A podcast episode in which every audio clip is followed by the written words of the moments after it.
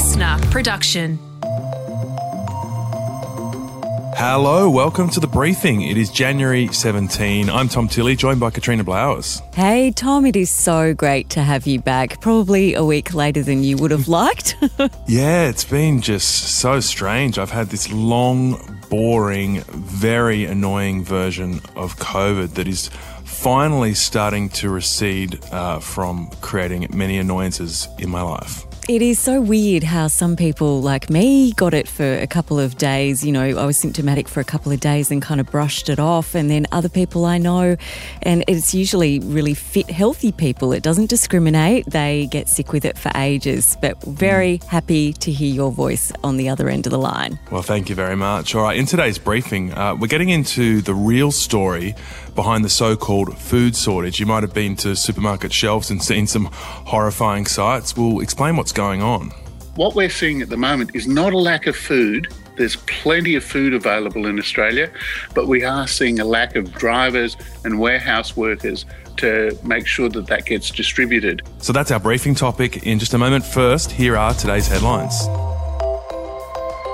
Novak Djokovic has flown out of Australia overnight after the federal court upheld his visa cancellation. Yeah, here's Chief Justice James Allsop as he handed down the federal court's orders last night, just 24 hours out from the start of the Australian Open. The orders of the court are one, the amended application be dismissed. Well, hasn't this just been a huge story to kick off 2022? In the end, Immigration Minister mm. Alex Hawke's call to cancel Djokovic's visa a second time was upheld unanimously by three judges of the federal court. Yeah, so they weren't actually ruling on the merit of the minister's decision, whether he made the right decision or not, just that he had the legal grounds to make it. And the government's main argument was that Djokovic would stoke anti-vaccination sentiment as a well-known figure who'd refused to get vaccinated.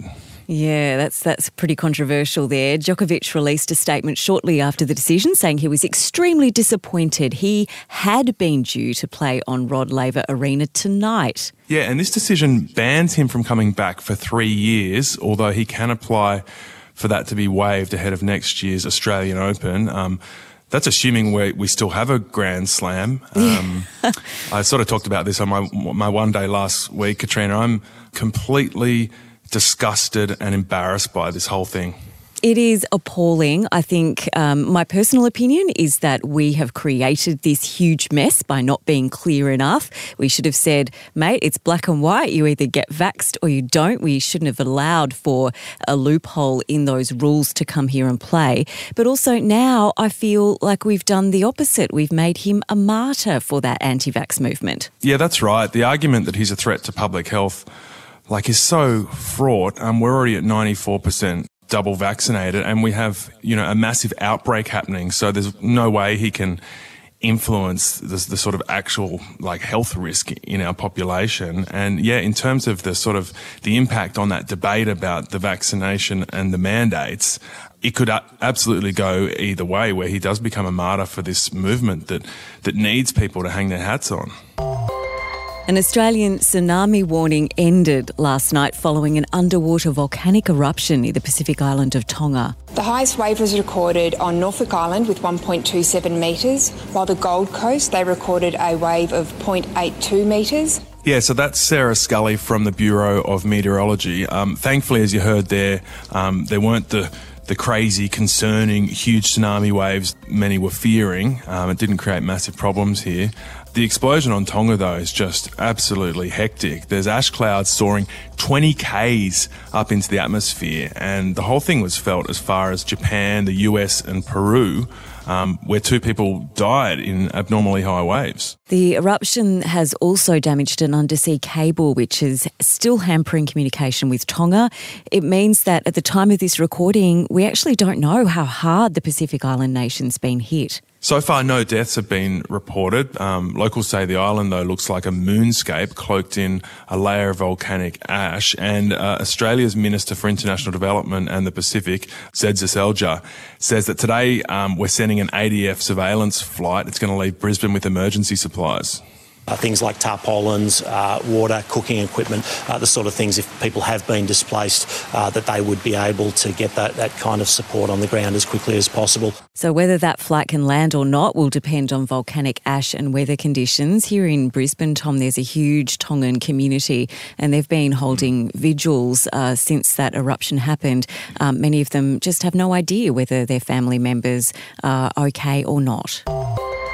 And 16 and 17 year olds could soon be eligible for Pfizer booster shots, with the regulator fast tracking the application ahead of the school year. Teenagers who were vaccinated soon after becoming eligible in August last year and then had the second dose soon after that will have weakened immunity when schools head back. So the TGA is next due to convene on February 2. Yeah, there's so much concern about our teenagers at the moment, isn't there? There really is. Uh, if that approval does go ahead, the new doses will hamper a rollout, which is already stretched by staff shortages and increased numbers of adults seeking boosters. I guess you and I, Tom, can wait a little bit before we get our booster. Mm. We don't need to get one so quickly now. The homicide squad has been called in as the search resumes for a nine year old girl missing in the Blue Mountains west of Sydney. Unfortunately, we haven't led to anything yet that has given us a, a definite indication of her location. Yeah, this is a, a, grim story, isn't it? Charlise Mutten has been lost for four days after disappearing um, around Mount Wilson on Thursday, then reported missing the next day. Uh, the Rural Fire Service have found small bare footprints in the area, while Inspector Sims says there is cause for hope. Conditions in the mountains were uh, quite mild, with a little bit of rain around, so there's uh, water in the bush. So we are hopeful that uh, Charlize will be able to uh, sustain herself until we find her. That was Chief Inspector Gary Sims there. So Charlise was on holiday from Queensland visiting her mum and also her mum's fiance. Police divers and more than 100 volunteers have been scouring the bush looking for her over the weekend amid 30 degree temperatures. Former US President Donald Trump uh, he's back at it. He's held his first rally ahead of November's midterm elections. The polls show that if an election were held today, we would trounce them so badly in a landslide in every way, just as we really did on November 3rd. We trounced them. The, that old chestnut. Uh, mm. The crowds were just huge at this rally where Trump talked about the pandemic, the economy, foreign policy, and crime, but constantly came back to that unsubstantiated claim of election fraud. Yeah, Republicans are increasingly optimistic about the midterms, with Arizona shaping up to be a major battleground, and that's where Trump held that rally. On the other side of the aisle, President Joe Biden has been having a tough week. The Supreme Court striking down his bill that would require workers at large companies to be vaccinated or masked and also tested weekly. Yeah, and two Democrats are also holding up key voting reforms for Biden as well. So plenty of challenges for him at the moment. Yeah, and Donald Trump says he will be announcing whether or not he's going to run uh, as president again after those midterms in November. Gosh, what a we can barely wait to find out the outcome of that. That's going to make life very interesting again. Yeah, um, very entertaining at least, but um, pretty concerning as well. Just continuing to peddle misinformation about the election, it really undermines the the democratic process yeah. and the credibility of the Republicans too. I, I would argue. All right, it's time to take you to the supermarket shelves.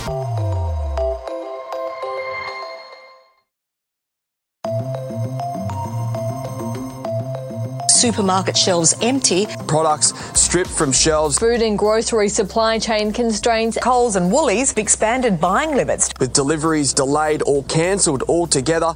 So, no meat, no headache or cold medication, no toilet paper, pasta, or rice. What year are we in?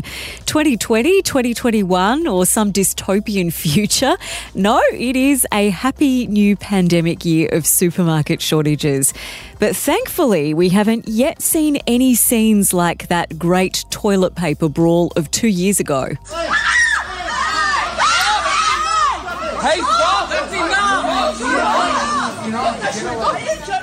so remember that. So, late last week, in a bid to free up the blockages in food and grocery supply chains, the federal government made changes to the list of occupations considered essential workers and relaxed the ISO requirements for people doing those jobs. So, we know that there is hopefully light at the end of the tunnel. But should we be worried about Australia's food supply shortage and how long is this situation going to last for? Stephen Bartos is a visiting fellow at the ANU's Crawford School of Public Policy, and he's done a big analysis of Australia's food supply. Thanks for joining us on the briefing, Stephen. You reckon there is no food shortage, and we all just need to relax. Exactly. Look, Katrina, this is a worrying situation, and it is genuinely true that supermarkets are having trouble sourcing all of the goods they want right at the moment. But the good news is that our food supply chains are very resilient. They bounce back quite well, even after a major disaster. At the moment, it's uh, a situation where there is plenty of food available.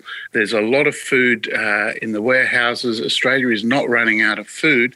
We are having problems with the warehouses not having enough staff and the supermarket supply chain operators not having enough drivers to get it to people.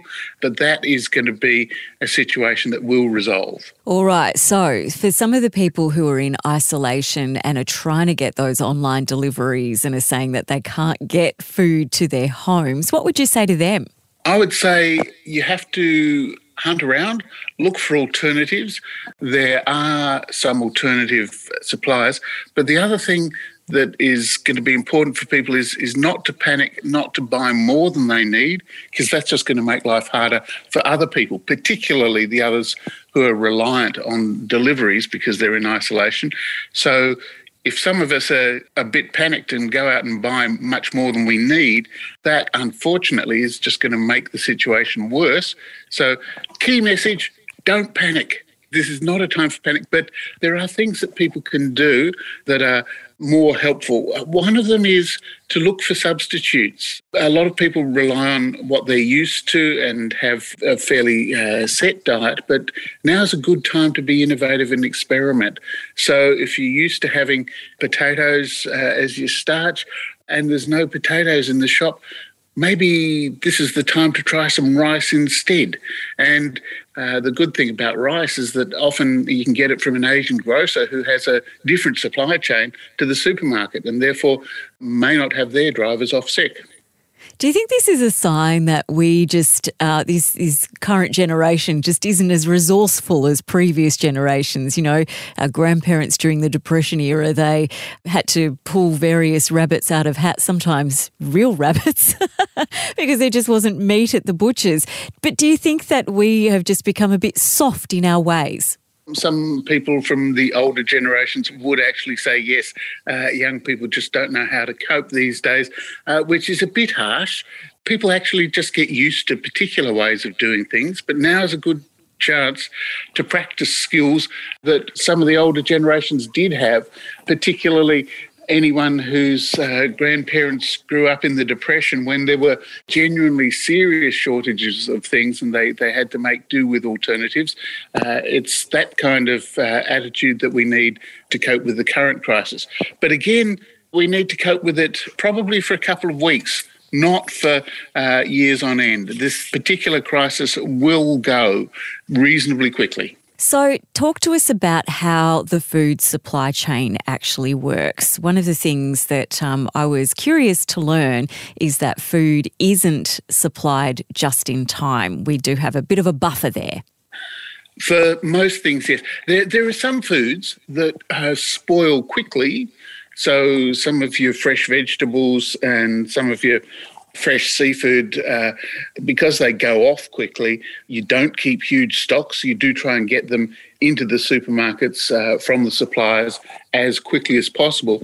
But there's a lot of other foodstuffs where there are large stocks. The warehouses do have significant amounts in stock, and that's because supermarkets really do not want to have empty shelves. Empty shelves are things that customers hate, and we're seeing that now. Uh, customers really find empty shelves very disconcerting. So rather than absolutely just in time. For a, a lot of our food, other than those perishables, supermarkets do have a reasonable amount of stock, not necessarily on the supermarket shelves, though some supermarkets are very well stocked, but uh, there are the stocks in warehouses. So, what we're seeing at the moment is not a lack of food. There's plenty of food available in Australia, but we are seeing a lack of drivers and warehouse workers to make sure that that gets distributed.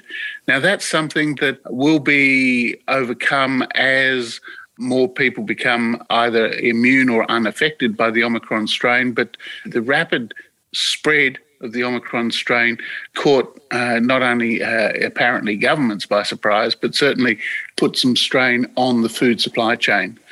The other thing is to remember that there's not one food supply chain. There are different supply chains for different types of food.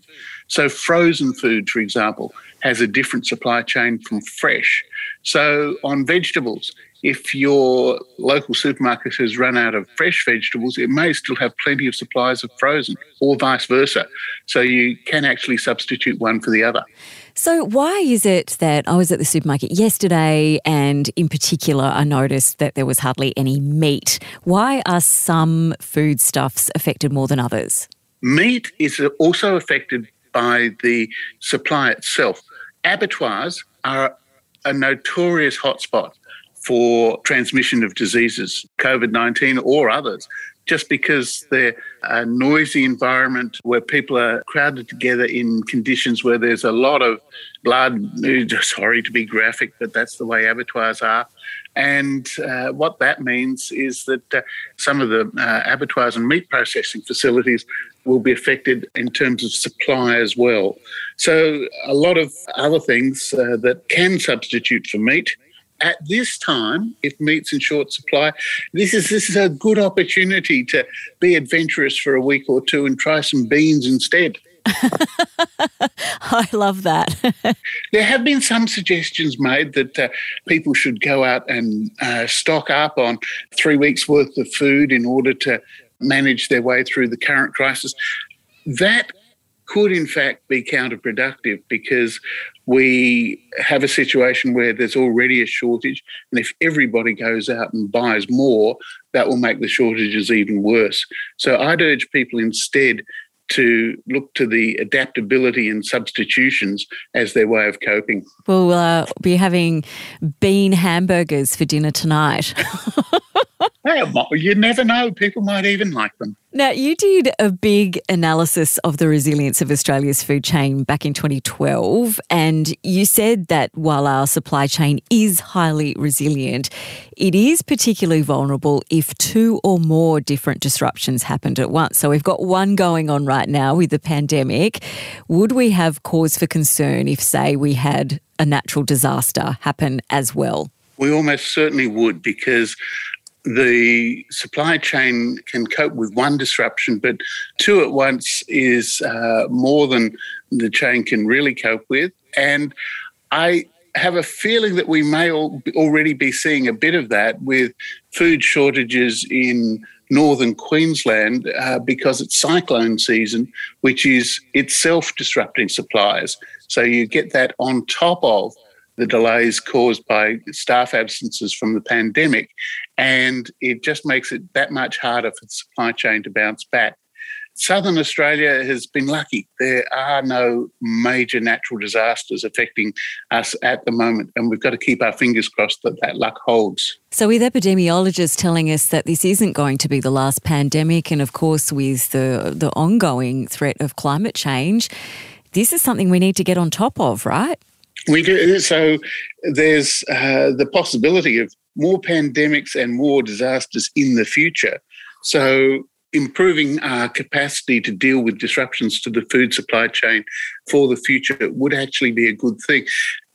In a sense, at the moment, we're lucky that this particular set of disruptions, worrying as it is, is not likely to be very long lasting. And we can learn some lessons from it and take those away. Uh, what I really do hope is that we don't just say, oh, phew, that was over and, and, and walk away uh, sometime in March when, when all of this is finished with, but that we actually do sit down, learn the lessons, document them so that we don't have the same experience next time around. So that was Stephen Bartos, who is a visiting fellow at the ANU's Crawford School of Public Policy. He's also responsible for the federal government's analysis of our food supply back in 2012, and he thinks that uh, that still stands true for now. Interesting that he says that it's going to be probably March that this will all resolve itself. So, still another month or so that we're going to have to get used to those empty shelves at our supermarkets. But light at the end of the tunnel, which is great news. All right, tomorrow on the briefing, you might have seen a clip going uh, a little bit viral over the weekend. An Aussie journo went on Joe Rogan's podcast and called out some of his misinformation on vaccines.